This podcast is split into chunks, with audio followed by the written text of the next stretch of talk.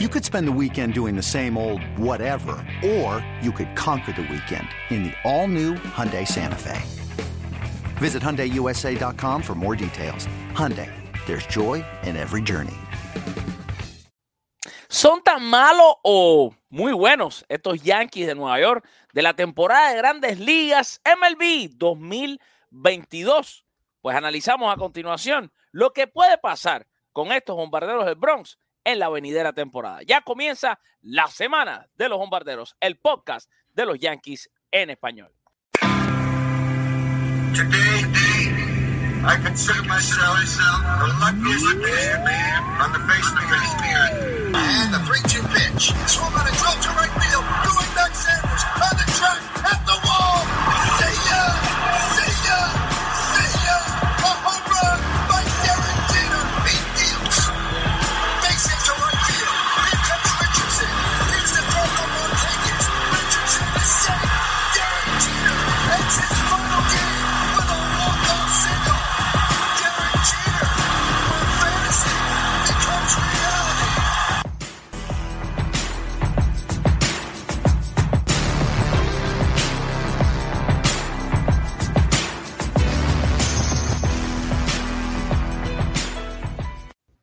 Saludos y muy buenas noches tengan todos familia beisbolera, familia yanquista, bienvenidos al podcast de los Yankees en español, la semana de los bombarderos. Yo soy Alfred Álvarez, me va a acompañar Raúl Ramos y juntos vamos a estar entendiendo un poco lo que puede pasar con estos Yankees del 2022. Es que son tan buenos, son tan malos los Yankees. Muchos ya por ahí, los más pesimistas dicen, bueno, ya los vaticinamos en cuarto lugar. Olvídate de los Yankees, Toronto, Boston, Tampa, todos son mejores que ellos. Yo creo que Aaron George, que estamos viéndolo en pantalla, tiene, tiene otra opinión sobre ese tema.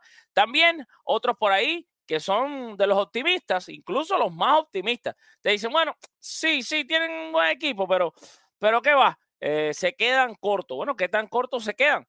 Eh, un equipo con un toletero y una figura principal como es Aaron George, quien está esperando, según las propias declaraciones del eh, gerente general Brian Cashman, ya esa oferta de parte de los Yankees antes del Opening Day. Aaron George evidentemente le ha dedicado a los Yankees toda una vida entera de que estaban en las ligas menores. Eh, vemos aquí algunos de sus highlights. Unos Yankees que desde que arrancó la voz de play ball en los juegos de primavera, pues han demostrado que, bueno, eh, son el, el, el, ADN que ya sabemos. Un equipo bateador, un equipo con mucho poder. Josh Donaldson, desde que llegó al conjunto, ha llegado dando palo, eh, uniéndose, por supuesto, a todo este eh, grupo de bateadores de primer nivel que tienen los bombarderos del Bronx. Gleyber Torres está teniendo un, muy buen sprint training, se le está viendo hacer muy buenos swings. Aquí vemos algunos highlights también de los el jonrón que conectó el otro día. Gleyber, Giancarlo Stanton le está dando en la cara a la pelota. Bueno, como siempre ha hecho realmente Giancarlo Stanton, que cuando está saludable, ese 1-2 con Aaron Josh le puede meter miedo a cualquiera. Yo y Galo, que pareciera que la gente sabe algo de él que no sabemos nosotros, pues eh, los Yankees están muy inspirados en Joey Galo. Aquí incluso vemos imágenes de cuando Joey Galo el otro día le pusieron el micrófono para conversar durante los entrenamientos y fue bastante divertido. Joey Galo, que ustedes saben que le gusta hacer como que un poco de mueca eh, y hacer cosas así raras con la cara, pero es un tipo bastante divertido y bueno, el bate habla por sí solo. El poder que tiene Joey Galo es verdaderamente descomunal. En las prácticas de bateo he estado en Tampa trabajando y de verdad me quedo maravillado de la clase de fuerza que tiene Joey Galo. Y bueno, señores, estamos hablando de un equipo de una cantidad de slogger tremendo. Aquí vemos algunas imágenes también de Josh Donaldson, que ha enseñado su poder en los campos de primavera. Y ya le doy las buenas noches a Raúl Ramos. Eh, mi queridísimo amigo escribe sobre los Yankees, sobre los Mets, para con las bases llenas. Tiene su propio canal en YouTube, que usted tiene que suscribirse ya. Béisbol ahora. Y Raúl, te doy las buenas noches directamente con, con, con un strike al medio del pecho, brother. ¿Qué tan buenos son estos Yankees del 2022? Mira, Alfred, saludos, buenas noches a ti y a todas las personas que nos están mirando, nos están escuchando por todas las redes sociales, YouTube, Facebook, podcast, Apple Podcast, de todo. Estamos aquí y vamos a hablar de los Yankees, que es lo más importante. Mira, Alfred, estos Yankees son una caja de sorpresa. es interesante que no muchas personas están contando con este equipo, que en, que en realidad es un equipo talentoso. Vamos a ver hasta dónde la salud va a llevar este equipo, de acuerdo a los enfermeros, de acuerdo a los doctores, de acuerdo al cuerpo técnico, a los babalaos, al médico chino. Todo dependerá qué tan lejos este equipo va a llegar. Y sobre esto vamos a hablar hoy.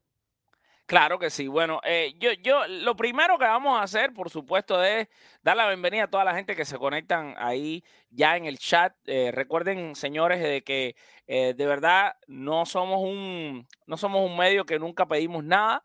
y bueno, y hablando de no pedir nada, gracias a Mr. Rating por esa primera donación que nos acaba de hacer. Gracias, gracias miles, Mr. Rating. Saludos, están en vivo en el negocio de Nahuco. Gracias, gracias y mil veces gracias, Mr. Rating. Y bueno, se le suma Mr. Rating el gran Aner Casaña. Gracias, mi hermano. Dice saludos, familia. Gracias por esa donación, tanto a Mr. Rating como a Aner. Que Dios lo bendiga a los dos. Gracias por ayudarnos tanto. Y le decía que, bueno, no pedimos nada, pero lo que le iba a pedir realmente no las donaciones, sino es, que le den un toque ahí al botón de me gusta antes de que comencemos la análisis. Mira, lo que yo te decía, em, Raúl, es eh, lo que son las proyecciones de los Yankees. Eh, de cierta manera, no se, no se ah, van muy acorde, o sea, no, no se ponen muy acorde a lo que otras veces pasa. ¿Qué, quiero decir con esto? Los fans en este caso, ¿no? Yo noto al, al mundo yanquista como que muy pesimista con estos Yankees del 2022. Sin embargo, los sistemas computarizados eh, están proyectando muy buenas cosas para los Yankees de Nueva York. Y me gustaría que hablara un poquito sobre esto. Eh, o sea, ¿qué quiere decir? Nosotros somos un termómetro, evidentemente, ¿no? Eh, a través de nosotros pasan todos los fans de los Yankees en español y, le damos gracias a Dios por eso. Somos el, el, show y el medio más popular de béisbol en español y con la familia yanquista, los números uno, tenemos el podcast Los Yankees en español. Aquí estamos en vivo. Eh, y somos de los que leemos los comentarios de todo el mundo, eh, incluso en YouTube. Comentarios que ustedes pongan en un video se les responde. Eh, y basado en eso, hermano, te digo que siento a una base de fans extremadamente pesimistas con estos Yankees de Nueva York. Háblame un poquito sobre esto. Mira, antes que nada, gracias a Justin Roma que, Román que tiró por ahí dos pesitos. Y, pero mira, muchos oh, Espérate, vamos a ver, no lo vi. Aquí está, wow, bendiciones para Justin Román. Mira, este no lo había visto. Mira, mucha gente está así con un pañuelo, preparando para secarse las lágrimas, pero mira. Ay, Dios mío. Mira, yo, yo voy a guardar este pañuelo porque todavía la temporada no, no, ha comenzado. Lo voy a guardar para cuando venga Octavio y dar cualquier cosa, dárselo. Pero, saludo a Octavio que lo queremos mucho. Mira, lo, lo, lo interesante de este equipo es que ha hecho unas transacciones que en realidad lo han mejorado de cierta forma. Algunas dos personas todavía están dolidas con el cambio de, de Urshela, ¿verdad? Hay otros, aunque no lo crean, que están molestos. Yo creo que son más posiblemente las fanáticas de los Yankees que están molestas con el cambio de, de, Gary Sánchez, pero, pero en defensa, en defensa, este es un equipo que es mejor que el del año pasado. Y hay que ser, hay que, hay que hablar con la, con, con la verdad. Si en este momento Calgi Achoca es el catcher de todos los días. Defensivamente, esa línea central de los Yankees va a mejorar. Y si está saludable Aaron Hicks también. Exactamente. Ya, ya, ya, ya vemos una diferencia. Muchas gracias a Carlos Delgado también por esta donación. Wow, hermano, que nos quieren hacer llorar aquí. Hemos, acabamos de empezar el show. Qué cantidad de donaciones nos han hecho iniciando el show, ¿verdad? Muy agradecido, muchas bendiciones de verdad a todo el que se toma el tiempo. Viene con un mensaje. Saludos, Alfred Raúl, positivo todo el tiempo. Cuando eres fan de los Yankees, de verdad, bendiciones. Gracias. Gracias. Continuamos contigo. Y Jorge Betancourt se suma a la fiesta. Gracias, mi hermano. Dice, ese pañuelo lo vas a usar con los Mets, Raúl. Me encantó esa la donación más divertida de toda la noche. José, pórtate bien, hermano. Estamos aquí hablando de los Yankees de Nueva York. Mira, ah. mira, mira. Eh, como estaba diciendo, Cali Achoca, eh, hasta este momento, ¿verdad? En los Yankees todo puede suceder porque sabemos que Brian Cashman se saca algunos cambios que, que son de película, pero a este, en, este momento la línea central de los Yankees se fortalece con Cali Choca, que yo me imagino que va a cachar no menos de 100 partidos. Y hemos, lo hemos visto bateando bien en los campos primaverales. Anteriormente, la temporada pasada, hemos visto que Giachoca tiene buen poder y en las menores bateó 20 cuadrangulares también en triple O sea que no se puede, no se puede descartar al californiano detrás del plato. No es el, no es el receptor que la fanaticada quiere, pero defensivamente es el mejor receptor que han tenido los Yankees en varios años. Y entonces, Aaron Hicks, si está bien de salud, mira, eh, las coge todas, ¿verdad? En el centro field. En las menores está el Ender Inciarte, que sabemos que es un gran pelotero venezolano, guante de oro, que va a estar posiblemente, yo imagino que puede ser el cuarto o el quinto jardinero de esta franquicia. Muchas personas están esperando y, me, y estoy loco porque me lo van a escribir, que qué pasa con Brett Garner. Mira, Brett Garner, bien, gracias. Muchas personas quieren que regrese. Yo entiendo que ya los Yankees deben darle las gracias, darle un pañuelo y decirle hasta, hasta la próxima. Debemos continuar a ver hasta dónde los peloteros que tenemos en las menores. Si Esteban Florial, Esteban Florial lo bajaron a las menores y yo desde el año pasado estoy diciendo que este muchacho tiene el talento. Mira, dale la oportunidad, trátalo. Si, si, no, si el uniforme de los Yankees le queda grande, bueno, busca otro y ya lo liberas y trae a otro pelotero. Pero no podemos seguir pensando que Esteban Floral es un gran prospecto hace cuatro, desde hace cuatro años para acá. Y tenemos malas noticias, ¿eh? Hoy lo bajaron Esteban Florida. Si hoy, antes de iniciar el show, a las 5 y 34 pm, nos llegó un email de los Yankees, de, o sea, directamente a nuestro email, del email de los Yankees, diciéndonos que a Osvaldo Cabrera, Ojo Alperaz y Esteban Florial los mandaron para AAA y eh, reasignaron a Michael Beltré, a, Rodolfo Durán y a Blake Perkins a los campos de ligas menores. Y eh, antes del juego reafirmaron a Jimmy Cordero, a Rey McLean y a Vinny Nitoli también a los, a los campos de, de, ligas menores. O sea, de nuevo va a empezar en las menores Florial. Mira, entonces lo que, lo que venía de antes, con Ian Calefa, el shortstop va a mejorar al año pasado cuando, bueno, el experimento de Gleyber se acabó en el shortstop y ahora yo entiendo que con un poco de suerte podamos ver al Gleyber Torres que hemos visto en el pasado. En los campos de entrenamiento, no sé si es la bendición de esa criatura que tiene, pero le está dando muy bien a la, pelota y ya tiene la mentalidad de que él tiene que regresar a donde lo que él fue una vez y tiene que demostrar, porque si no, lamentablemente los Yankees van a salir de él.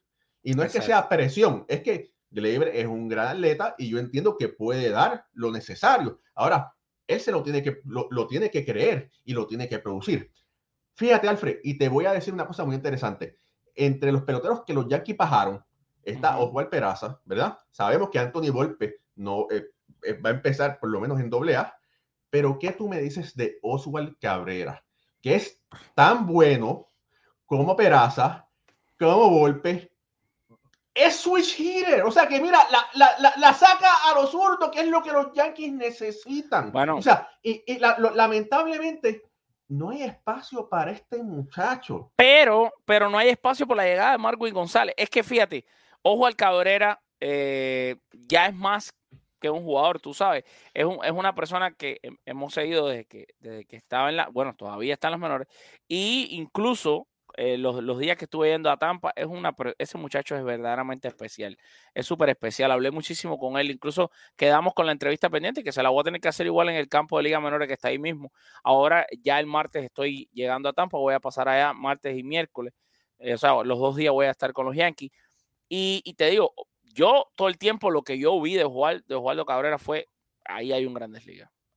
Y llegó y metió un jorrón con la base llena. La única razón por la que Osvaldo Cabrera acaba de ser hoy a las 5 y 34 de la tarde asignado a un campo de ligas menores, para mí es porque es por Marwin González. Llega Marwin González y ese era el turno por el que estaba peleando Osvaldo Cabrera. Ahora, evidentemente, llega Marwin, bueno, Osvaldo va, va, a tener que empezar ligas menores. Pero yo les aseguro a ustedes que mi predicción no va a fallar.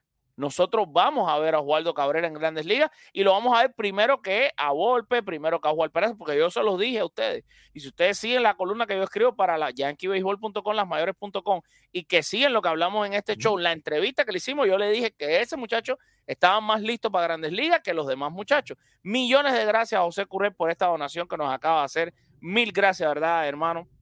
Muchas bendiciones. Eh, de verdad que sí. Ahora, ¿por qué te digo que las proyecciones no están acorde con lo que yo estoy sintiendo de los fans. ¿Qué te digo con esto? A ver, yo sé que de que suelte la palabra ya todo el mundo se le erizaron los pelos. Porque por eh, este es el tercer año que nosotros hacemos un programa. Ten cuidado. Bueno, e, este, eh, sí, sí. Este Esto queda grabado. Eh, claro. Este ni siquiera lo puse en el título de lo que voy a hablar. Porque en los dos años anteriores lo he puesto en el título y me ha hecho quedar mal, quedar muy mal. quedar muy mal. Pero Pecota, ya cuando digo la palabra todo el mundo se erizó, Pecota vuelve a poner a los Yankees en una, en una muy interesante temporada. Yo sé que el año pasado nos estuvieron diciendo todo el año entero y recordándonos que hablamos, hicimos el show de Pecota, donde Pecota daba unos Yankees monstruosos y los Yankees no fueron tan monstruosos el año pasado. Pero Pecota se equivoca bastante. O sea, es de los está Pecota, está Sips, hay un montón, Roto World, son un montón de sistemas de una avanzada inteligencia artificial computarizado que pueden proyectar cómo va a ser la temporada individual de cada pelotero y en general de los equipos. En lo que a mí me llama la atención es que yo veo una cantidad de fanáticos hablando de Yankees en cuarto lugar, brother. De Yankees en tercer lugar. Y es que en todas las proyecciones, o en la mayoría, los Yankees están saliendo segundos e incluso primeros en algunos de estos sistemas computarizados. De las cosas que les quería decir de Pecota, que me interesaron muchísimo, por ejemplo, es eh, por, la, por ejemplo, la temporada de Luis Severino. Pecota le está pronosticando un 2.64 de, de, efectividad, espectacular. Un 3.38 de FIP. O sea, esperan, o sea, según Pecota, los Yankees sí tienen el segundo pitcher que necesitan, que es Luis Severino. A Aaron George le pronostican una temporada de 270 con 31 honrones, 578 apariciones al plato, le pronostican más de 100 carreras empujadas, eh, por ejemplo, a Gleyber Torres, yo sé que el otro año fue horrible con lo de Gleyber, pero Gleyber Torres, Pecota le vuelve a poner. Ahora, a ver, recuerden que en 2021, creo, 2020, Pecota le pronosticó un año monstruoso a, a Gleyber. Llegó la pandemia, no fue así. En 2021, Pecota volvió a pronosticar un año espectacular para Gleyber. Y tampoco fue así. Ahora, Pecota vuelve a ponerle tremendo año a Gleyber Confía en eh, Gleyber. No, tremendo, no tremendo, pero un año bueno. Un 2.64 de promedio y le pronostican más de 25 jorrones, lo cual sería bueno, de 25 a 30 y más de 80 empujadas. Si, si Gleyber tiene esa temporada, es muy bueno para los Yankees. Una cosa que me encantó en las proyecciones de Pecota es que según Pecota, Néstor Cortés va a tener tremendo año con los Yankees. Y Néstor Cortés es un lanzador que es verdaderamente es muy útil para el equipo de los Yankees y fue como un favorito de Pecota. Eh, Pecota en este caso le pronosticó un 3.67 efectividad a Domingo Germán. Evidentemente ya estas cosas empiezan a caer en lo imposible porque Germán se lesionó. Entonces ya uno dice, bueno, ok, claro, evidentemente un sistema de computadora no puede pronosticar si un pelotero se va a lesionar o no. Y de nuevo, antes de que ustedes se vayan en contra de las computadoras y los pesimistas digan, bueno, eso, es una basura, eso, esas computadoras se equivocan, tengan en cuenta que las proyecciones que hacen estos sistemas de inteligencia artificial de béisbol son basados en que no se lesione nadie. Porque ellos están pronosticando lo que un pelotero puede hacer estando sano todo el tiempo. Y hay un más o menos diferencial.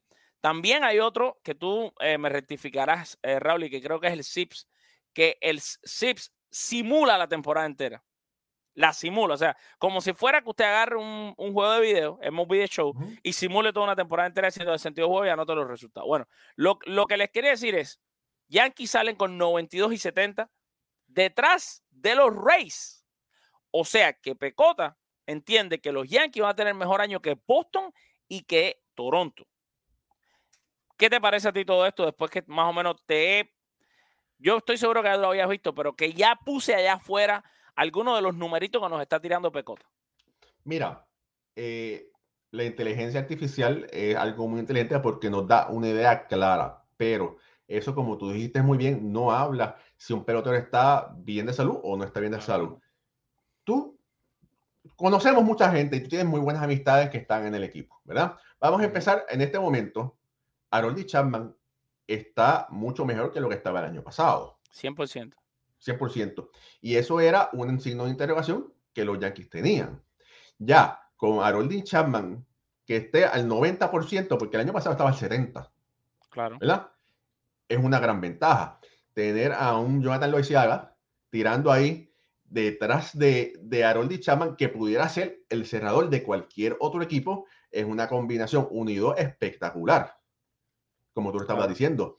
Néstor Cortés tiene más trucos que el cinturón de Batman puesto, ¿verdad?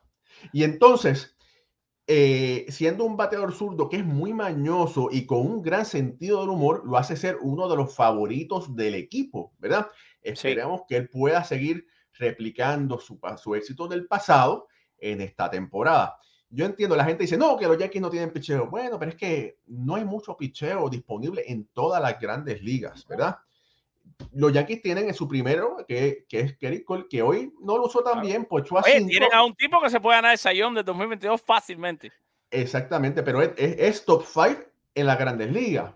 Entonces, Severino, si está bien, esperemos que el pelotero, que el lanzador pueda recoger su camino del pasado, ¿verdad? Tienes a un Jordan Montgomery, que es un lanzador zurdo que, que mucha gente le gusta compararlo con Andy Petit y tiene el potencial de llegar más allá. Eh, Cortés cuarto, o sea, tienes, eh, fíjate, y en las menores tienes a un Mauricio, que a mí como relevista me, me agrada mucho. No sé si los Yankees lo van a dar la oportunidad desde el principio, pero Mauricio tiene un, gran brazo. Eh, tienen, tienen mucho talento, en realidad tienen mucho talento. Lo que no sabemos es en la psiquis, cómo va a venir la psiquis, porque estos muchachos tienen mucha presión, vamos a lo que vamos, no han podido, algunos no han podido probar lo que ellos están dispuestos a probar. Y no es fácil. Vamos a lo que vamos, familia. La camisa, las rayas de los Yankees pesan mucho. ¿Cuántos peloteros buenos no, no las han podido cargar? Y estos muchachos las han cargado, ¿verdad? Sea por, sea por la fanaticada, sea por la ciudad, sea por lo que sea, pero esas rayas pesan. Y bueno, esperemos, esperemos que este año puedan mostrar que de verdad las merecen cargar. Mira, tú hablabas de varias cosas y, dejabas, por ejemplo, fuera, mm, no por, mm, se te, se te escapa porque hay bastante y eso es bueno. Pero mira, tú hablabas de Haroldis, pero ¿qué tal un Jonathan Loaiziga? Que puede ser una de las piezas más importantes de los Yankees. Incluso salían declaraciones del propio Aaron Boone de que va a utilizar a Jonathan Loaiza como cerrador varias veces en el 2022. O sea, Haroldis lanza dos días seguidos, el tercer día es Loaiza el que cierra. Dicho es sí. Ahora, esto es un bullpen que es muy bueno. Tú tienes un cerrador como Haroldis Chamo, pero tienes un preparador como Jonathan Loaiza. Pero también tienes un lanzador como Chad Green, que es un tipo trabajador, es un tipo que, de hecho, Roto Champs, que es uno de mis favoritos eh, simuladores de, temporada, Roto Champs le pronostica 72 innings a Chad Green, más innings que Haroldis y más innings que Jonathan Loaiziga. Tú vas a tener a Luis Hill, de alguna manera Luis Hill va a estar en ese equipo, o abridor o relevo. Y Luis Hill, imagínense esa recta de Luis Hill, imagínense los lanzamientos de Luis Hill viniendo de relevo, que tú llegues un sexto, séptimo y te tengas que enfrentar a un pitcher como Luis Hill que te puede lanzar un juego entero después. Es un relevista largo que es de lujo. De Luis Hill se merece que mantenerse toda la temporada en la Grandes Ligas. No, me gusta que lo suban y lo bajen, que lo suban y lo. Mira, manténlo y, y ayúdalo a madurar en la posición donde te lució muy bien. Mira, si lo vas a tener para, para hacer el, el occasional eh, opening, ¿verdad? O, como quinto abridor o como relevo largo, pero mira, es bueno que ese muchacho se mantenga mire y aprenda. Y dale la oportunidad, pruébalo. Claro. Y, te, voy a decir, la gente se lo olvida, por ejemplo, mira, Clay Holmes tuvo un gran año cuando llegó a los Yankees la pasada temporada en el proveniente de los Piratas de Pittsburgh. Nadie habló de eso, pero Clay Holmes con esa sinker ha mejorado muchísimo. Es un pitcher incómodo cuando viene del, del bullpen. Otro que tuvo una temporada increíble cuando llegó a los gigantes a los Yankees fue Wandy Peralta. Y Wandy se mantiene con el equipo. El propio Joely Rodríguez vino un cambio con Texas. Joely Rodríguez no estuvo también con los Yankees. Sin embargo, si ustedes ven las proyecciones de Joely para esta temporada, son proyecciones muy interesantes. Le pronostica, por ejemplo, Roto Champs, 56 juegos, 56 eh, innings, una efectividad de 3.54 Michael King va a estar en ese equipo y Michael King es un tipo que ha demostrado y, da destello de talento. Lucas Leakey es un buen relevista zurdo. Entonces, Albert Abreu, tienes a un Albert Abreu que sabes que lo mismo te la puede hacer de abridor, que te puede hacer el trabajo como relevista, ¿verdad? Y, tiene, y, tienes un Jameson Talion, que tampoco lo mencioné, que o sea...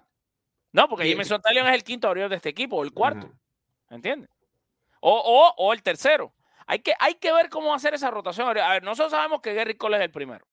El segundo está entre Montgomery y Severino, definitivamente. Ahí tienes a tu segundo y tercer pitcher. Ahora, el cuarto y el quinto está ahí entre Cortés y Jameson Talio, a mi entender, incluso en las proyecciones. Y estamos viendo que a Néstor le están pronosticando un muy buen año, sobre todo. Pecota.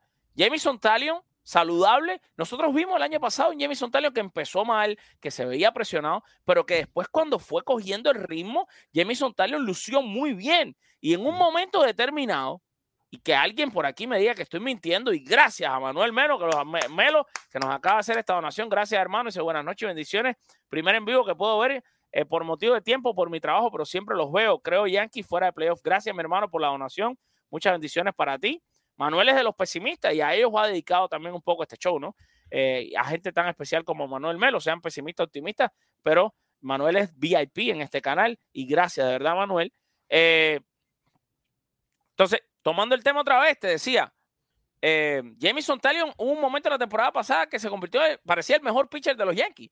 Por un momento determinado cuando Cole empezó a fallar. Entonces, entonces, ¿por qué creer que este cinco abridor no puede pelear el este de la Liga Americana? ¿Y por qué creer que los Yankees no tienen un bullpen lo suficientemente bueno para competirle a Boston, para competirle a los Rays, para competirle a los Blue Jays?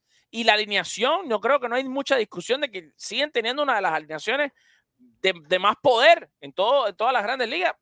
Agrega ahí algo, Raúl, para completar con este primer tema. No, mira, has dicho, hemos tocado todos I los puntos importantes. Eh, hay que esperar, ¿verdad? El talento lo tienen. Aparte, aparte, tiene a un David García, que está en las menores, que hay que ver si David García puede otra vez enderezar lo que, lo que proyectaba en el pasado. El muchacho tiene las, las habilidades, ¿verdad? Y eh, también mencioné a, a Marciano. Eh, eh, en las menores todavía hay otros lanzadores No, no, que todavía que, que Mm. todavía no están preparados para lanzar en este momento, pero que en un futuro pudieran lanzar o pudieran servir para traer a un lanzador o algo en Claro. cambio. Tienes a Luis Medina, que también es muy bueno. 100%. ¿Tú me entiendes? Es, es- otro excelente lanzador que está entre los mejores prospectos de los Yankees. Hay mucha calidad. Hay que ver ahora cómo va esa transición entre de estos eh, peloteros jóvenes de las menores al Bronx, que en el pasado no ha sido tan efectivo. Pero recuerda una cosa, recuerda una cosa, que es un punto que no mucha gente habla. El, el cuerpo de entrenadores básicamente ha cambiado casi en su totalidad. Exacto. Sí, eh, sí es cierto, no podemos engañarnos que las órdenes vienen de arriba, de Brian Cashman, pero eh, es otro equipo de trabajo, es otra de comunicación, es otra inteligencia a la hora de tratar peloteros. Y bueno, tú sabes que yo soy fan de Luis Rojas. Claro. Eh, yo tuve, Yo le di las gracias por la entrevista que te dio a ti. Ah, sí. Mira, Sí. mira, es un caballero.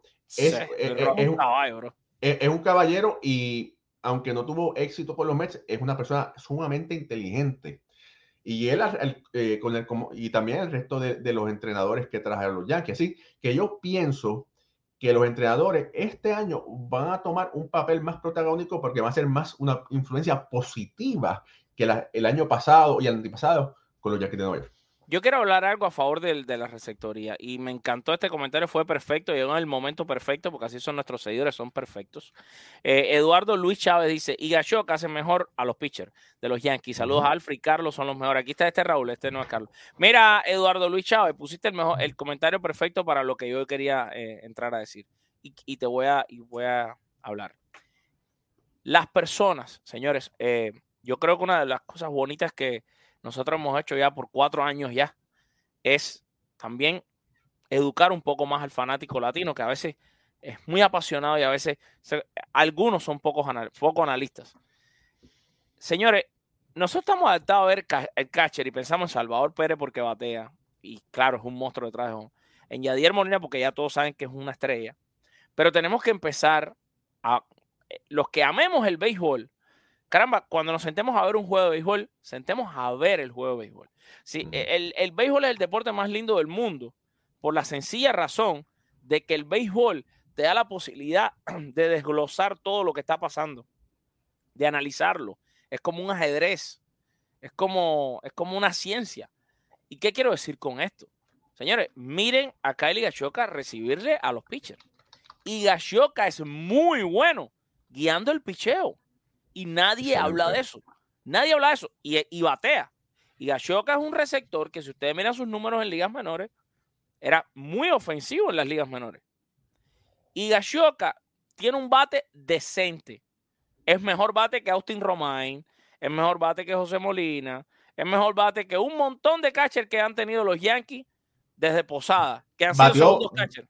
¿Batió 20 jorrones en AAA? Dos veces. Entonces, más de dos temporadas dio más de 20 jorrones en triple. E- Entonces, ¿qué quiero decir con esto? Higachoka no es un muerto, muerto, muerto. Un tipo que te puede no sé, 220, 230, o en grandes ligas que batea 220, 230, batea. Y que te dé 10 honrones. Pero que te lleve un picheo bien llevado y que te guíe a los lanzadores bien. Es muy valioso para un equipo, señores. Es muy valioso para un equipo. Y entiendo que todo el mundo quiera Wilson Contreras, porque los fans de los Yankees a veces se ponen. Nosotros, hay, hay, en los Yankees, no, en general los fans de béisbol, yo, yo, yo entiendo Les gusta el caviar, les gusta el caviar, le quieren No, todo el filete entiendo, y- miñón.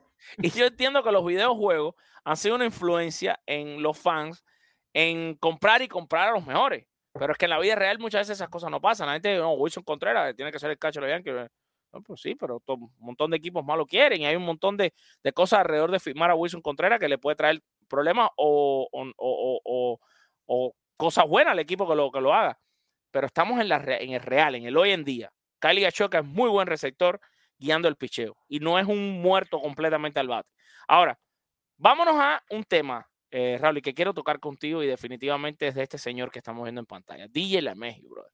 Ah, eh, está bateando mucho Gleyber Torres y DJ es DJ. ¿Qué va a pasar con los Yankees? Porque no está decantado quién es la segunda base. Eh, Aaron Boone ni toca ese tema. Entonces, DJ LeMahieu y Gleyber Torres están peleándose re- realmente por un puesto. La diferencia es que DJ LeMahieu juega en todas las posiciones. O no shortstop, pero juega tercera, segunda, juega primera. Gleyber no juega nada que no sea segunda. Bueno, y, y va- vamos a decir juega, porque eh, Gleyber era un shortstop natural, en shortstop no nos gustó, lo pusieron en segunda, tuvo buena temporada en segunda con sus cositas defensivas, pero bastante buena. Lo pasan al shortstop, no, no lo hizo bien, ahora lo vuelven a poner en segunda base. Entiendo cuando se le preguntó a que creo que la pregunta se le hice yo mismo uno de los primeros días de los sprint training, cuando todavía no habían empezado los juegos, ¿dónde va a jugar DJ Lamejo? Dijo everywhere, en todos lados. ¿Qué cosa en todos lados? Pero la pregunta está bien. El día que Donaldson no va a jugar, juega Lamejo en tercera. El día que Rizzo no juega primera, juega Lamejo. Si se lesiona a Donaldson o Rizzo, él va a jugar a tiempo completo. Pero, ¿qué pasa cuando esté saludable Donaldson? ¿Qué pasa cuando esté saludable Rizzo y esté saludable Gleyber Torres? ¿Quién es la segunda base de los Yankees? Te pregunto a ti para que me hagas tu análisis. Adelante, Raúl. Mira, hoy en día el béisbol se juega diferente. Hoy en día se, se miran mucho los matchups. Yo entiendo que si Brian Cashman hace lo que el 99% de los, de los gerentes generales hacen, es que ellos miran los matchups. Van a ver eh, los jugadores que también el grupo de jugadores le batean a cierto pitcher. Y si DJ LaMegio, que es un bateador profesional, un bateador de líneas, le batea mejor que el resto de estos peloteros que tiene, que mejor que, que, que el tercera, mejor que el primera, mejor que el segunda, de alguna forma, DJ va a encontrar un, un hueco en la posición. No es casualidad que DJ haya ganado coronal de bateo en la nacional y en la americana. Es un gran bateador y es el bateador de líneas que los Yankees necesitan.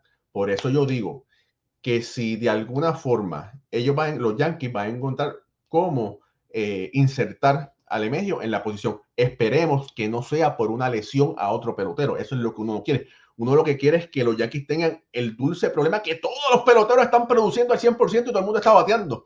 Y, es una, y entonces sería, Dios mío, ¿y a quién vamos a poner hoy? Ese es el problema que los Yankees quieren tener, ¿verdad? Claro, claro. Pero, pero me parece que los matchups es lo que va a mandar, eh, que va a dar la, la- la ley, que va a dar luz dónde es que Lemegio va a jugar. Ahí está. Bueno, eh, yo te voy a decir, eh, antes de pasar, vamos a leer comentarios de la gente. Yo te voy a decir que DJ tiene que jugar. Eh, yo no sé, pero DJ tiene que jugar. También entiendo que tiene que jugar Gleyber. ¿eh? Las proyecciones de Gleyber son muy buenas para este año. Y, y mira, si tú has aguantado tantos cambios por Gleyber Torres, que te han dado tanto buen, buen pelotero, porque tú confías en él y yo, y yo entiendo por qué confías en Gleyber. A mí me han matado muchísimo aquí. Eh, nuestra, nuestra, nuestra audiencia me, ha comido vivo por lo mucho que lo he defendido yo y siempre he creído que, que, que de un momento a otro viene esa gran temporada de Gleyber, tiene que jugar. Ahora, yo no sé. Eh, yo, yo sí entiendo que, y ojalá y no, pero entiendo que Donaldson y Rizzo se pueden lesionar en algún momento determinado. Yo lo que sí, de verdad no sé qué va a pasar ahí. Yo también te quiero decir una cosa. Es cierto que él está, al tener un gran guante, es mejor tenerlo en el diamante, pero DJ también puede ser bateador designado. No podemos pensar. El día que Stanton no juegue. Pero queremos que. Stanton esté saludable. Porque un, Es- un dúo, un dúo, Josh y Stanton, quizás hasta un, hasta un trío, Josh Stanton y Galo, dando palo, brother, le mete miedo a cualquier pitcher. De hecho, te voy a decir, si los pusieran a los tres juntos en el line-up, que evidentemente Aaron Boone parece que no ve este programa, eh, debería ponerlo a los tres juntos en el line-up, porque el que venga a batear detrás de ellos, ¿tú quieres que tenga un, tú quieres que tenga un gran año DJ Lamejo? O un gran año Gleyber Torres. Ponga de a Gleyber, que ojalá sea así, creo que esa es la alineación ideal. Primer bate eh, DJ, y bueno, si juega, esto es en caso que no jugara Donaldson. Eh, vamos a decir que no juegue DJ, vamos a decir que juegue Donaldson. Bueno, pones a Gleyber ahí, detrás de esos tres, segundo, tercero y cuarto, y Gleyber de quinto, y detrás le pones a Donaldson. Gleyber la va a reventar, porque tiene esos tres tipos adelante, lo- a los cuales los pitchers le huyen la pelota. Galo ¿Le van a tirar? De bola, le van a tirar unos picheos hermosos. Gleyber va a ver tremendas bolas rápidas al centro del plato, y se va a dar banquete con eso. Eh, con lo que también nos damos banquete, Raúl, y definitivamente leyendo comentarios de nuestra gente. Vamos, como siempre, a darle prioridad a los VIP primero, pero igual los leemos todos. Eh, quiero felicitar a Renato Benvenuto. Felicidades y gracias a Renato Benvenuto. Se acaba de convertir en un miembro VIP de nuestro canal de YouTube. Gracias, hermano, de verdad, de todo corazón. Eh, sí, señor, y dice todos menos Andrew Heaney, por favor. Tranquilo, Renato, que Heaney no está ya ni con el equipo. Heaney firmó con otro equipo. que no me acuerdo quién es, si es Toronto, los dos, era algo así. Se viste de azul, creo, el equipo que él firmó. Eh, vamos a ver si tenemos más comentarios de nuestros eh, miembros VIP antes que pasemos con todos los demás comentarios, o por lo menos algunos de los que nos van entrando en este momento. Así que usted mande su comentario con preguntas. Adelante, Oye, eh, Raúl, que ibas a decir algo Quería, lo que busco quería decirte algo y, y- y me gustaría que, que si pueden, que comenten para que tú leas los comentarios. Todavía los Yankees tienen un tostón con Miguel Andújar. Porque Sí. Miguel Andújar, el precio de Miguel Andújar lamentablemente ha decaído. Claro. Y los Yankees no le convienen cambiarlo en este momento porque el retorno que recibían por Andújar sería muy bajo por la calidad de pelotero que es. Así, por consiguiente, los Yankees tienen que buscarle un espacio, tienen que buscarle los turnos para que Andújar empiece a producir, para que los equipos de grandes ligas dicen, oh, Andújar está vivo, está latiendo y está chocando bien esa pelota, para entonces que Andújar pueda conseguir una mejor posición en otro equipo y los Yankees poder recibir un mejor retorno por él, no regalarlo como cuando los Yankees regalaron a Luke Boyd a San Diego por un jugador, por un que Claro. pues, de una de una eh, no de la calidad de Boyd, pero lo hicieron para poder salir de ese salario y abrir un hueco. Hay que, ¿verdad? Todo tiene un, tiene un motivo, pero eh, a diferencia, yo entiendo que si los Yankees salen de Andújar, no que yo quiero que salgan, pero pudieran recibir algo de valor. Dice Carlos Delgado, Yankee número uno, sí, no. Omar Castañón dice, Raúl y Pónchalo. No, no, tranquilo, que hoy no tenemos los tres extras. Eso cuando está aquí Octavio Sequera. Saludos desde Lima, nos manda Omar Castañón. Eh, bueno, y eso eran los comentarios, algunos comentarios VIP que me encontré ahí por ahí en el chat. Dice, eh, cambien a Gleyber y Andújar por picheo. Eso no va a pasar, Ernest. No van a cambiar a Gleyber por picheo en este momento. Eh, dice por aquí, buenas noches, bendiciones de la República Dominicana, Medina del Carmen Arismendi. Fernando Vidal nos pregunta, ¿realmente creen que tenemos catcher? Dios mío, sí tenemos un catcher. Es que, es que Kyle Gachoka es el catcher de los Yankees. O sea, no es el que tú quisieras, yo tampoco, pero es el catcher de Yankees. No es un mal catcher. Es lo que les estamos tratando de hacer entender. No es un mal catcher. Hay equipos de grandes ligas que tienen catchers titulares más malos que Kyle Gachoka, aunque usted no lo crea. Kemol Monroy dice: Saludos, Alfred, y bendiciones. Saludos, Alfred Raúl, y bendiciones. Gracias al gran Kemol Monroy eh, miembro VIP de nuestro canal. Dice Roy Mueller, Cole, el año pasado, después de las cosas pegajosas, su velocidad de giro en la recta bajó a 2200 y hoy su recta promedió 2400 de velocidad de giro y hasta 2500. Roy Mueller es uno de los super mega seguidores que tenemos y que es muy inteligente, sabe mucho de esto. Eh, síganlo en Twitter, Roy Mueller, yo lo sigo en Twitter, me encantan las cosas que pone. Freddy José eh, Cabrera, saludos de Medellín, Colombia. Eh, Gustavo Piñago, los Yankees necesitamos picheo urgente. Dice Manuel Melo, ¿ustedes creen que con Igachoca serán campeones? Mira, yo te voy a decir una cosa. Como catcher, como catcher, la, la, lo que es ser catcher, Igachoca es mejor que Gary Sánchez. Como catcher, como receptor defensivo. Así que los chances son más, más altos que el año pasado en esa posición.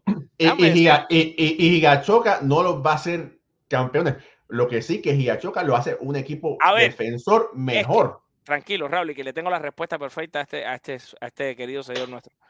Si hubiese sido el catcher de los Yankees en 2017, en la serie contra los Astros de Houston, que se fue a siete juegos, Kylie Ashoka, ¿quiénes hubieran ganado esa serie y quiénes hubieran ido a la serie mundial? ¿Los Yankees o los Astros?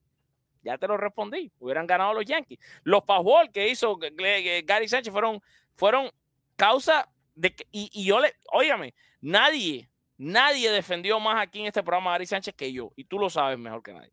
Lo defendí a capa y espada. Nunca fui nada, lo, ahí. Agarré palo por Gary. Pero en 2017, por eso los fanáticos le dieron palo todo ese resto del tiempo. Los, los fanáticos nunca pudieron olvidar lo que pasó en esa serie contra Houston. Lo que se vio en esa serie contra Houston. Eh, lo mal que estaba defensivamente Gary Sánchez costó juego. Porque los Yankees perdieron dos por una contra los Astros de Houston y ese juego hubo dos para con, con los cuales anotaron carreras desde el guante de Sánchez. Entonces, yo les pregunto, ¿quién hubiera ido a la Serie Mundial? Si el catcher hubiera sido Achoca, hubiera ido los Yankees, hubieran ido los Astros, hubieran ido los Yankees. Alfred, Porque Achoca no hubiese hecho esos pajol más nunca en la vida. Alfred, y yo te quiero decir una cosa, tú lo sabes, pero a, a todas las personas que nos están escuchando, el cambio que hizo Cashman al traer a Donaldson y a Ian Calefa, si Donaldson y Calefa. Isaías, no Isaías aquí en el Isaías. Calefa, ¿verdad?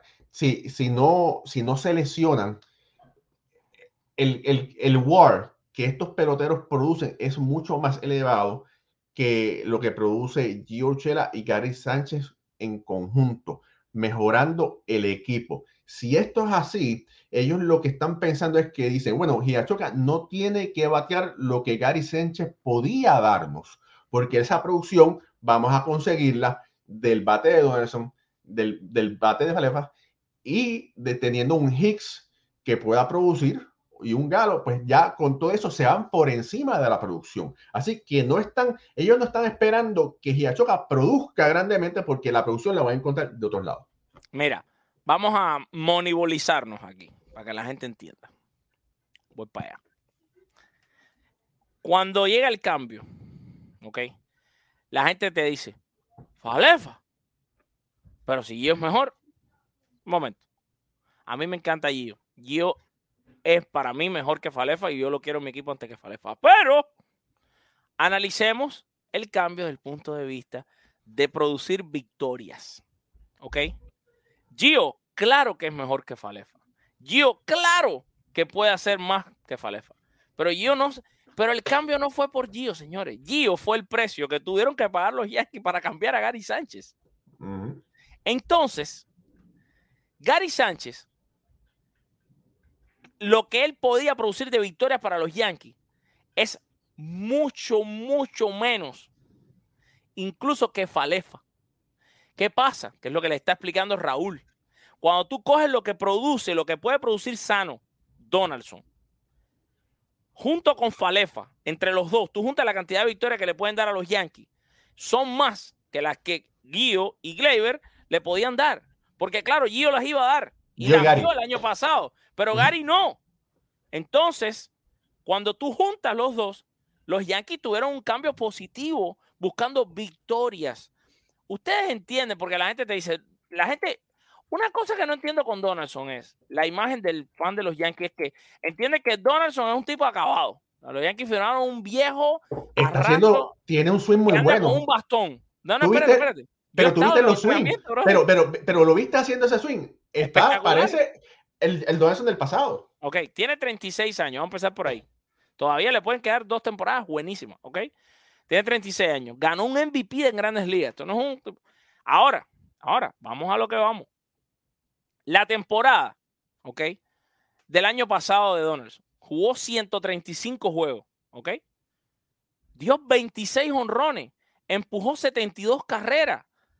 Eso fue mejor que lo que hizo Gio con los Yankees y lo que hizo Gary con los Yankees. Y, y no jugó la temporada completa. El año anterior a ese, o sea, ustedes creen que está viejo, ustedes me están diciendo que está viejo. Ese fue su rendimiento con 35 años, el año pasado. Con 34, en 2020, con una temporada corta, dio 6 honrones. Olvídense de esa temporada, no la cuenten. Vamos al 2019, con 30, y- a ver, 35, 34, con 33 años, en 2019. jugó 155 juegos, dio 37 honrones y empujó 94 carreras.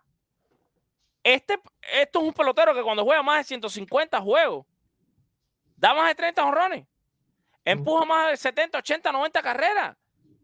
¿Y por qué no lo va a poder hacer con los Yankees? Ah, claro, evidentemente aquí entra el factor Yankee, pero es que el factor Yankee es, eh, puede ser que Donaldson se ponga esa camiseta y haga como hizo Cecil Fielder, como hizo Strawberry, que llegaron a los Yankees ya eh, viejos y se crecieron y ganaron campeonatos, o puede que le pase como a Kevin Brown, como a un montón de estrellas que han pasado por los Yankees y les pesó la camiseta. Es que eso no lo vamos a saber hasta que no se dé la voz de Playboy el día 7 de abril contra los Medias de Boston. Pero la movida, lo que hicieron, está ahí y se puede ver. Y los Yankees lo que buscaron fue victorias. Buscaron ganar juegos. Y aunque Gio, yo lo extraño todos los días, Don Álvaro Uchela sigue siendo el papá con las bases llenas. Y yo hubiera hecho lo que fuera para que ellos se quedaran. Gio es el precio que tuvieron que pagar los Yankees. Las conversaciones, para que ustedes sepan cómo fue este cambio. El cambio era Gary Sánchez se iba para los, los Twins por Donaldson. Y los Twins le dijeron a los Yankees, nananinas a un candado. Queremos a Gio y a Gary por Donaldson. Los Yankees le dijeron, ni muerto. Te vamos a dar a Falefa. Hagamos el negocio. Y eso fue lo que pasó. Le dijeron, nosotros si no nos das a Gio, olvídate de tener a Donaldson. Y de salir de Gary Sánchez no lo, no lo vamos a agarrar. Y otros equipos no querían a Gary Sánchez. Porque otros equipos tienen catcher. Mejor que Sánchez. Mira, por ahí Manuel Melo eh, gracias por esa donación. Oye, otra donación más de, Manuel Melo. Dios te bendiga, mi hermano. Muchas gracias. Léela tu, Raúl. Dice, bueno, creo que ningún equipo ha sido campeón con un catcher regular como Giachoca. Creo que todos los catchers son mucho mejor que él. No, oh, dígame, no. No, para nada. tú y después yo le digo. No, para nada. ¿Cómo que, cómo que, que O sea, no. Hay, no es el peor catcher de la Liga Americana, pero ni cerca. Pero ni cerca. Los, los White Sox, espérate un momentito. Los Chicago White Sox fueron campeones con AJ Piersinski de catcher. Oh, ¿qué, ¿qué, pasa, caballero? ¿Qué pasa con la memoria de la gente aquí? Mire, recuerden una cosa, que antiguamente habían posiciones que se tenían por su defensa, no por su ofensiva, que era el shortstop, el campo corto y la receptoría. Lo que pasa es que hoy los jugadores son más grandes, son mejores y, se, y, se, y piensan que todos pueden ser Derek Jeter, Norma Gacetarra, Alex Rodríguez, Miguel Tejada, Suanzo, y los catchers todos pueden ser Salvador Sánchez, Iván, eh, Iván Rodríguez, Salvador Pérez, ¿verdad? Salvador Pérez. Pero, pero entonces, ¿qué es lo que pasa? Giatoca, no estamos diciendo que es lo mejor. Pero Raúl, y pero, no aquí están atrás, no aquí están atrás. Vamos unos meses atrás. ¿De verdad ustedes creen que Travis Darno es mucho mejor que Kylie Gachok? Ahí está. Ahí está. la campana, la campana, Alfred, la campana. o sea, ¿de verdad? ¿Ustedes creen que Travis Arnold es un super catcher al lado de Kylie Gashok? Digo yo. Mira, mira el comentario de José Fure, dice, Machete es bueno, pero no batea. Y el valor de él es defensivo. O sea, y es con el equipo de, O sea, no podemos decir que la, que la defensa de Giachoga es como la de Machete Maldonado, pero vamos por ese camino. Estamos diciendo que claro.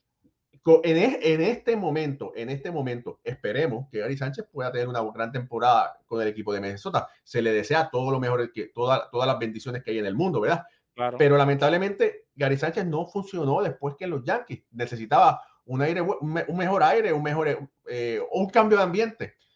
Pero en este momento, yo lo estaba haciendo desde el año pasado. Para mí, el catcher tiene que ser Choca y la gente me decía, no, Alfred fue el primero. ¿Cómo vas a poner Choca? Tienes que irte con un Sánchez. Bueno, yo pusiera a Choca. Vamos a ver. Vamos a ver qué va a pasar ahora. Y ojo, para cerrar, yo no sé si es definitivo que Choca va a ser el catcher todos los días de los Yankees, pero por ahora lo es. Y estamos analizando en base ahora. Si los Yankees mejoran, si los Yankees pueden agarrar a Wilson Contreras en el juego de las estrellas, espectacular. Genial, genial. Si lo pueden hacer, wow, qué maravilla. Pero hasta ahora el que hay es Higashioka. Y defensivamente, guiando el picheo, y haciendo el framing, y no cometiendo pajol, y los pitchers pudiendo lanzar con tranquilidad, señores, y no abusando de recta, van a estar mejor que con Gary Sánchez. Con todo lo que ustedes saben que defendía a Gary Sánchez con la vida, porque yo, y ojo, y yo estoy prediciendo que Gary Sánchez va a ser Va a estar entre los MVP este año en la Grandes Ligas con los Twins, claro, porque la camiseta pesa y no todo el mundo juega en los Yankees. Ahora, escúchate esto, escucha esto bien.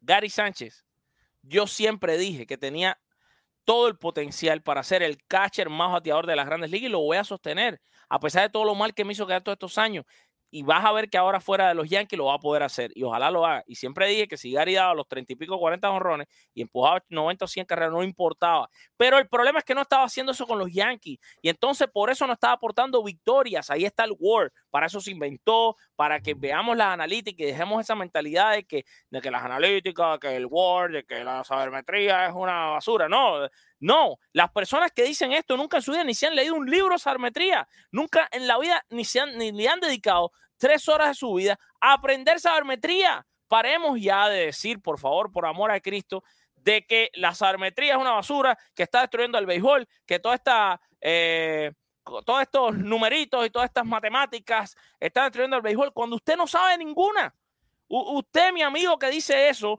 no se ha sentado nunca ni a saber cómo se calcula cada una de ellas, lo que comprenden, lo que analizan, no se han leído un libro, no han escuchado un podcast sobre esto. Y es fácil decir cualquier comentario por hablar, pero no es así. Y nos están enseñando estas estadísticas que importan. Importan tanto que en el propio CBA se habló para tenerlas en cuenta a la hora de decidir contrato a los peloteros.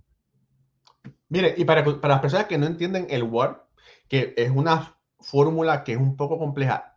compleja. El WAR, como dice nuestro amigo Jorge Colón Delgado, es un MRI que te ofrece una visión de qué tan bueno hace un pelotero completo, porque te dice qué tan bueno el pelotero corre, qué tan bueno el pelotero batea, qué tan bueno el pelotero fildea, qué tan, o sea, es, una combinación de todos los factores que te explica, que te da, la, no, no que solamente es un buen bateador, dice, ah, qué, qué tan bueno completamente hace este pelotero. Claro. Dice Michael Ramírez, eh, Gary en los Twins va a ser un Big Papi cuando salió de los Twins a los Medias Rojas y Medias Rotas. Y ojalá lo sea. Porque Gary es una de las mejores personas que hay, de verdad que sí, es un excelente ser humano. Eh, Jaime Santiago, saludos muchachos. El problema fue que Sánchez tampoco hizo el trabajo defensivo. pero iba mejorando. pero... Quizá él quiso decir ofensivo. Él mejoró su defensa, él la mejoró un poco. El problema es que no estaba bateando. Caballero, él mejoró su defensa un poquito, pero si hubiera dado 40 honrones, estuvieran los Yankees todavía. Mira, y el problema es que una cosa que yo no entiendo, cómo él le, le asignaban un coach de defensa de receptoría todos los años diferentes. Decía, no, te tienes que poner así, no, tienes que estirar la pierna. Hermano, yo no entiendo cómo estos receptores, porque ellos quieren hacer el framing, pero defensivamente tú no puedes estirar la pierna como hacía Tony Peña con gente en base. Eso tú lo haces sin corredores en base. Pero hoy en día dicen, no, no, hazlo como hombre en primera, no importa. Y eso es lo que yo no entiendo. Claro. Claro.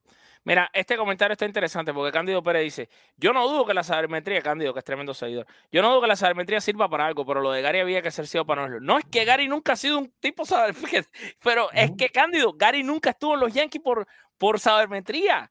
Gary estaba en los Yankees porque los Yankees, desde que Gary Sánchez tenía 13 años de edad, lo, lo hicieron un Yankee. A los 16 lo hicieron oficial y entendieron de que Gary Sánchez iba a ser el catcher que iba a romper todos los récords del béisbol en cuanto a bateo y que si lograban que su defensa llegara a ser mediocre, entre mediocre y regularcita, iba a ser uno de los mejores catchers de la historia del béisbol. Y por eso lo agarraron.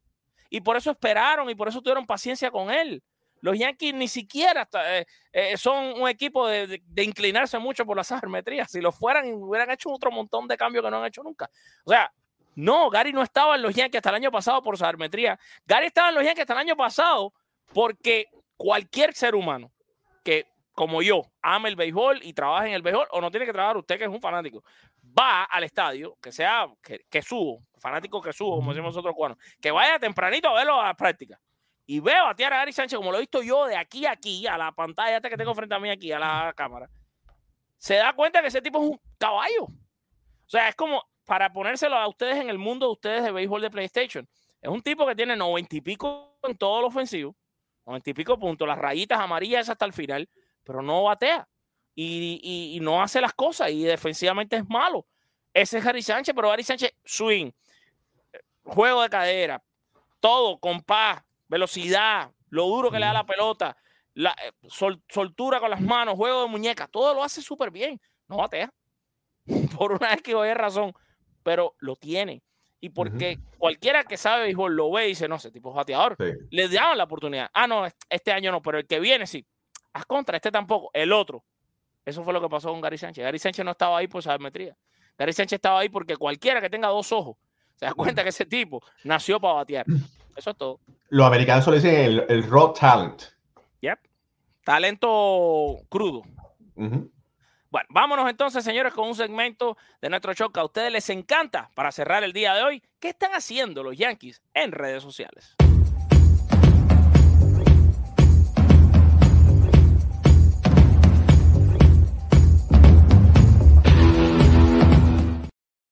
Y este segmento de qué están haciendo los Yankees en redes sociales llega a ustedes presentado, ¿saben por quién? Por Béisbol Ahora, el canal de mi queridísimo amigo y hermano Raúl Ramos. Si usted no se ha suscrito todavía, señores, a Béisbol Ahora, háganlo en este mismo instante. Béisbol Ahora, un contenido espectacular que ofrece Raúl Ramos en YouTube.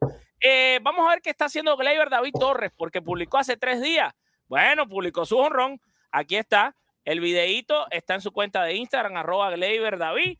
Y fuácata, el jonronazo que Gleyber conectó, lo puso en su cuenta. Seguimos mirando qué están haciendo los Yankees en redes sociales. Rauli, ¡ay! salud. No Dios te bendiga, hablar. hermano. Dios te bendiga. Mira, te iba a decir, Raúl, y presenta tú. Me iba a quitar de la cámara yo para poder estornudar. Esto para que ustedes vean cosas. Esto es un show en vivo. En vivo. Está aquí nada programado. Mira, yo no sé si hay mucha gente que me han visto estornudar en la historia. Si ustedes supieran la cantidad de veces por la mañana, porque yo padezco de alergia, que yo estornudo y ustedes no me ven, porque yo me quito en ese momento, está hablando Carlos, está hablando Diana, que se me quito de la pantalla, ellos se quedan hablando, yo estornudo y regreso. Hoy no me dio tiempo. Es el siguiente Yankee que estuvo en redes sociales.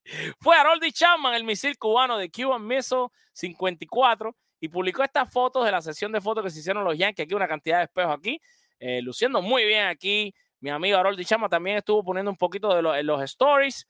Eh, estuvo con el Tiger, cantante cubano también. Así que eso estuvo haciendo por ahí Haroldi Chapman en sus redes sociales. Nos vamos con otro conocido, por supuesto, el papá de Bronzy, Néstor Cortés Jr. de Hialeah y para el mundo. Néstor estuvo compartiendo esta foto. Otra vez viene Néstor con el bigote, ¿eh? ya se lo dije ya. Dice, no bueno, sprint training, décima temporada, puf, y un cerebro que le explota. Ahí vestido con eh, su orgulloso uniforme de los Yankees de Nueva York. Ah, y te voy a decir, adivina quién estuvo en redes sociales que, está, que se ganó estar en el segmento, que no es muy activo en las mismas. Y es el juez del béisbol, Mr. Aaron James Judge. Está pompeado. Aaron puso esta foto eh, en el primer juego que se jugó hace exactamente una semana, eh, cuando presentaron el line-up, dándole la mano a su entrenador Aaron Boone. Y aquí, bueno, parece que aquí eh, tú ves, o sea, pónganle ustedes un título a esta foto, brother. Es como que, ay, se me corrió el lente, dice Joey Galo, y entonces Josh lo está mirando así como que, que tú haces poniéndote lente aquí. Y entonces Stanton le está diciendo, mira, mira, mira, se te fue para el lado allá. Fíjate para que tú veas, esa foto está como para ponerle un cacho. Eh, otro que tomó las redes sociales este, esta semana fue el talentosísimo lanzador de los Yankees de Nueva York, Luis Hill, eh, publicando este video de eh, una salida que tuvo en uno de los juegos de Spring Training, ahí pompeado, por supuesto, también muy orgulloso de vestir el uniforme a raya. Y por último, señoras y señores, Albert Abreu estuvo también poniendo en sus cuentas de Instagram, arroba a-abreu 36, este videito de él lanzando. eh, este, este es viejo, no, este es de hace dos semanas, pero él puso un story, creo, aquí están los stories. Eh, puso, aquí está, un story que alguien estaba viendo, eh, Max Edelman estaba viéndolo lanzar y lo tagueó en Instagram. Así que, oye, mis amigos, pongan, cuando ustedes estén viendo los juegos, taguen a sus peloteros. Oye, los peloteros están ahí en redes sociales y les gusta Sí. interactuar con todos ustedes. Raúl, gracias, mi hermano, por haber estado aquí el día de hoy. Te lo agradezco muchísimo. De verdad, que Dios te bendiga. Espero que todo el mundo se suscriba a tu canal. Béisbol ahora, si no lo hacen, se están perdiendo algo de- extremadamente bueno. Eh, y bueno, te dejo para que seas tú quien te despida de toda nuestra gente en 30 segundos, porque tenemos que acabar esto antes de una hora. Familia, ¿qué pasa en MLB? Con las bases llenas y béisbol ahora, somos eh, de los pocos privilegiados medios en español que cubrimos las grandes ligas desde los parques. Síganos durante toda la temporada, no se va a arrepentir, la va a pasar bien y de verdad que la, la- la va a disfrutar. ¿Y qué le puedo decir? Recuerde que el béisbol es como la iglesia. Muchos asisten, pero pocos la entienden. Mírate de espalda, que eso es lo que dice la camiseta, ¿no? Eso es lo que dice. Pero bueno, por eso es No, no te vires, no te vires, que va a fumar un reguero de cable ahí del, del diablo. Eh, tranqui, no te vires, que va y después te enroscas, rompes un adorno y tú sabes lo que te cae arriba con mi cuñada. Mi gente, sí, tú sabes que, mira, te coge el cinto. Mi gente, los quiero muchísimo, los quiero tanto que los quiero con alma de niño, con corazón de elefante. Nos vamos con la frase del bambino Beirut que dijo, el béisbol es y siempre será el deporte más lindo del mundo. Que Dios me los bendiga a cada persona que escuche o vea este podcast. Nos vemos mañana a las 9 de la mañana en nuestro noticiero Béisbol Ahora.